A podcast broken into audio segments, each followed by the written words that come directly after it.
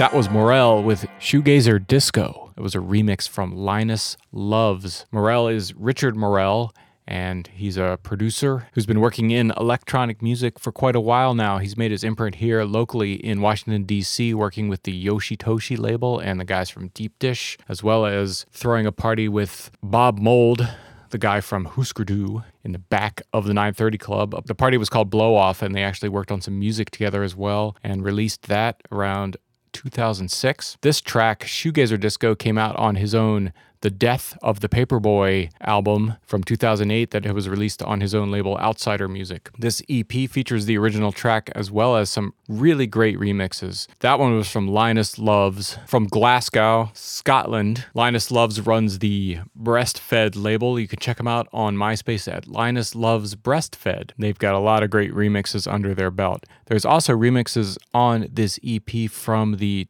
tech house producer extraordinaire Roberto Rodriguez. And there's a remix from newcomers Fuzz Mono. And also, don't sleep on the original track, which is quite, quite good. For more info on Richard Morel, check him out on the web. He's got a website, morelworld.com. I hope you enjoyed that track. I know it's going to get some play for me out in the clubs. And thanks for listening to Indie Feed Dance.